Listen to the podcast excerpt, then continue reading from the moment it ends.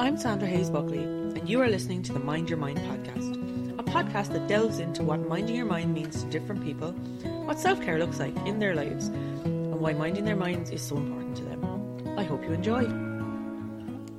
Hello, and welcome to the very first full episode of the Mind Your Mind podcast.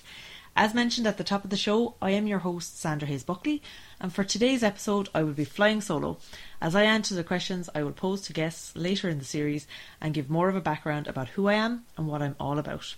So, who am I? First and foremost, I am the mother of two beautiful children. JD, my eldest, is four and a half and will be starting national school in September. Elsa, my youngest, is nearly three. She was a lockdown baby and is now very much my daredevil child. We live in beautiful Ballycotton in East Cork with my husband of six and a half years, Brendan, and our little Scotty dog, Toby. I am a financial auditor by trade and recently stepped back into the corporate world by taking a part time managerial role in a large professional services firm.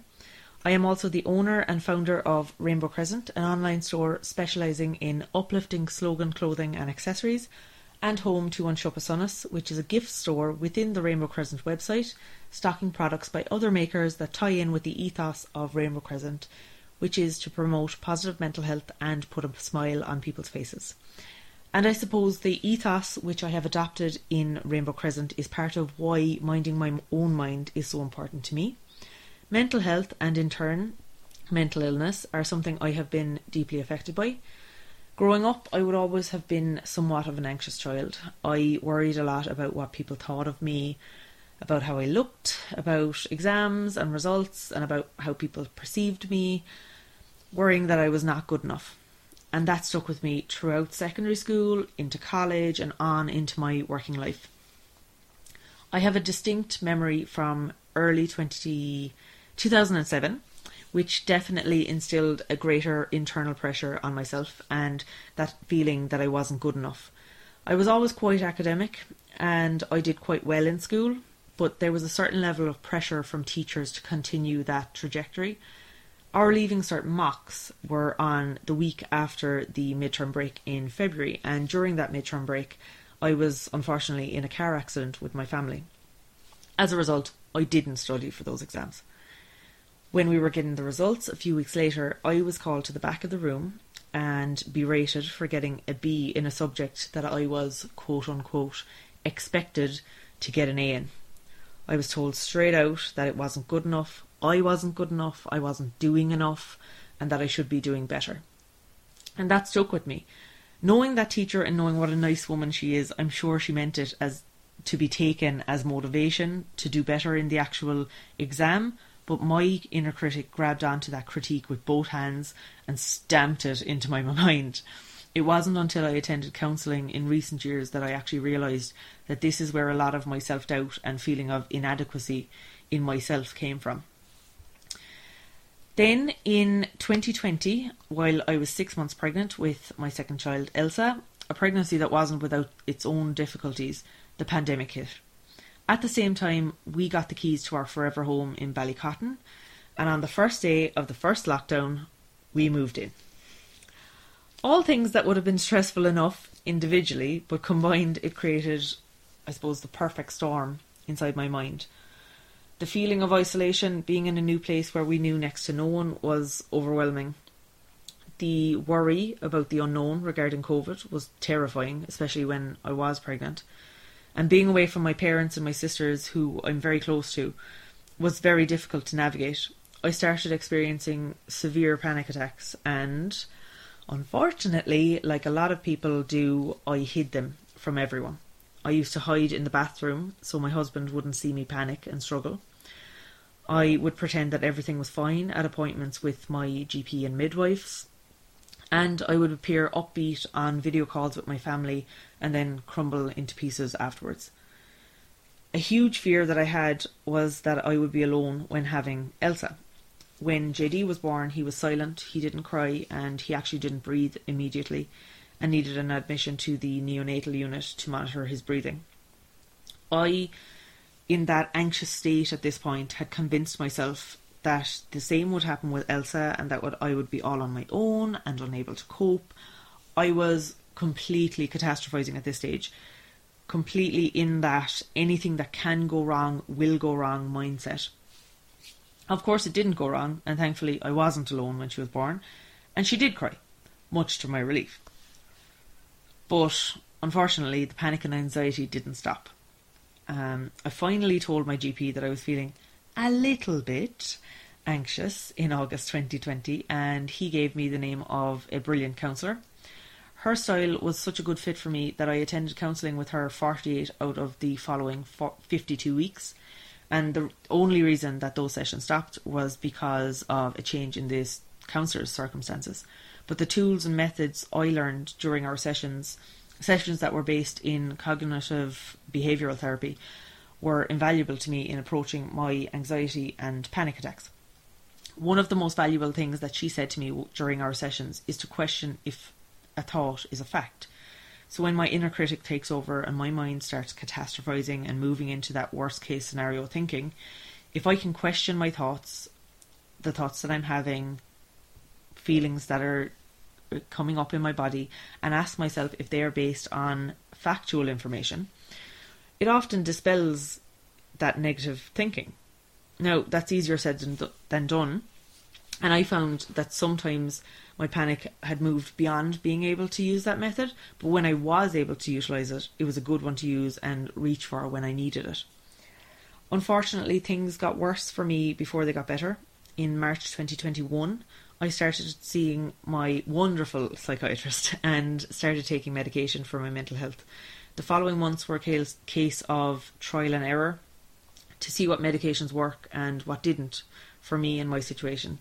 During this time, I also went back to work after being lucky enough to take 14 months maternity leave, which I was so grateful for at the time, being at home with my babies and I suppose having that time to start looking after my mental health a small bit more.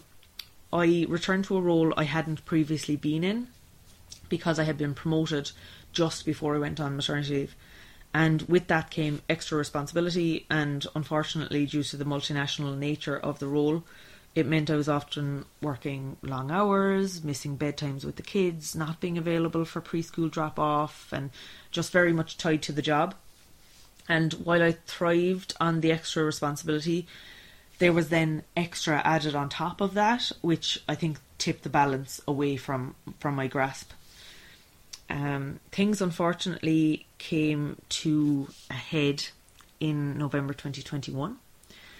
On a day where I had five panic attacks before lunch, I kept having the same thought over and over and over again, and that was, I can't do this anymore. I can't do this anymore. Something somewhere inside of me, thankfully, made me pick up the phone and make contact with my GP's office when I went in, all I could do was cry. There was talks of hospitalisation and various other plans discussed, but ultimately the biggest thing my GP recommended was that I take some time off work to get back on track and to look after myself. I'm now doing a lot better, and thankfully, I now know the signs when my mind is returning to a dark place and have tools I can utilise should the need arise.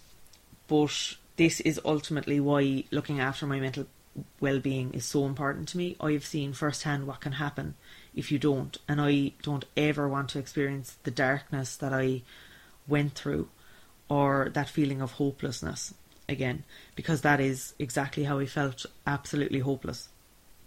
Another reason why I think it's so important is because I recognize that I'm not suddenly cured, I'm not fixed, as it were. All of this is just a work in progress and it'll continue to be a work in progress forever because life is always going to throw stuff my way and it's important to look after my mind so that I can deal with whatever it is that crops up. So, after all of that, what do I do to look after my mental health and well-being? Well, for me, my biggest quote unquote self-care practice is getting down to our local beach. I would love to get down there every day, but that's sometimes not possible. So I try my best to get down there at least every second day. I have somewhat of an affinity to the ocean, having grown up on the coast in West Cork, so it was a natural move for me to settle down in a coastal village. I've also been involved in coastal rowing since I was 10, um, so I think it's safe to say that the ocean has my heart at this stage. Sometimes when my dodgy hip allows, I get out for a walk, either alone or with whoever I drag with me for a chat. Or on rainy days or when the hip doesn't allow for a walk, I find just sitting in my car and taking in the sounds and smells of the ocean calms me and clears my head. So that's definitely up there for me as a good way of taking time for myself and looking after my own well being. I suppose the best thing I've ever done is counselling and talk, talk therapy. As I mentioned earlier, I attended CBT based counselling sessions, and that has equipped me and readied me for any dips in my mental health or any struggles that I might encounter. As I noted in the trailer, I, I'm not a medical professional, I'm not a mental health practitioner, but I would highly recommend talk therapy and counselling to everyone. Um, because we all have those demons and struggles and stresses in our own lives, and counselling is something that can really help to bring clarity. And the tools I have learned have been invaluable to my life. And we will have a psychotherapist on later in the series where we will talk more in depth about some of the methods and tools you can learn through CBT. Something I have done quite recently for myself is join the community of IRE. Anyone who doesn't know what IRE is, um, it is owned by Ashling Vaughan, a fellow West Cork lady, and it encompasses exercise, nutrition, mindset work, as well as cultivating a really supportive community of women who are all in the program um, and are there acting as cheerleaders for everyone else. I've only recently joined the community, um, but it has already helped me get more clarity on my goals and also has helped me with some body image issues that I had been having. Um, I'm so excited that the ladies from Irie will be on the pod later in the series, so keep an eye out for those episodes. Another thing I found myself drawn to and now get so much value for from in terms of filling up my cup, and this is something I mentioned on last week's trailer, is audiobooks and podcasts. I will be popping recommendations for audiobooks and podcasts that I find good in the show notes each week. Some audiobooks I have loved and found very helpful for me on my own journey in minding my mind were Grow and Open, both by Frankie Bridge. Yes, that Frankie Bridge from the S Club Juniors and the Saturdays. She talked about her own experience of mental health and mental illness, and I found those books really moving, quite harrowing in places when listening to her recount her darkest of days, to be honest, but also really inspiring to see how she has made strides to move forward and how she continues to look after herself. I love podcasts. I will listen to anything from true crime to sport to business to wellness, all depending on my mood. Some podcasts that I have really been enjoying recently um, include my cousin Niamh Hayes' podcast. The Anchor Wellness podcast um, is a podcast where Niamh talks to guests about their personal and professional journeys. So Niamh is a mind body practitioner as well as a strength and conditioning coach and a PT. She's also currently studying positive psychology in the Royal College of Surgeons in Dublin. And she has a keen interest in all things health and wellness. And I found the conversations that she has had on that podcast fascinating. The conversations are so relatable, and I find that in itself so valuable because there's always someone who has had similar experiences to you. And Niamh will be on the um, Mind Your Mind podcast later in the series as well. So I'm excited to get to chat to her um, about all things minding her mind. And then, if I want to laugh and not get into anything too serious, I find The Laughs of Your Life by Doireann Garrihy an absolute tonic. You can't help but laugh at some of the stories that her guest shares. And she has a way about her as a host of bringing laughter out of every story one thing that has stuck with me from listening to the podcast is something Doireann credits her dad with saying, and it's something they spoke about on his episode on the podcast. That is, and apologies for the language, but no one gives a fuck about you. And while that sounds brash or harsh, at the heart of it is the realization that outside of your very close friends and family, no one is actually that bothered with what you do, and at the end of the day, no one will do it for you. So for me, when I was listening, what really resonated and that kind of light bulb moment, if you want to call it that, was just how much it highlights the importance of minding your own mind because no one else is going to do that for you. And actually, no one outside of your very small circle of close friends and family will actually care about what direction you go in anyway.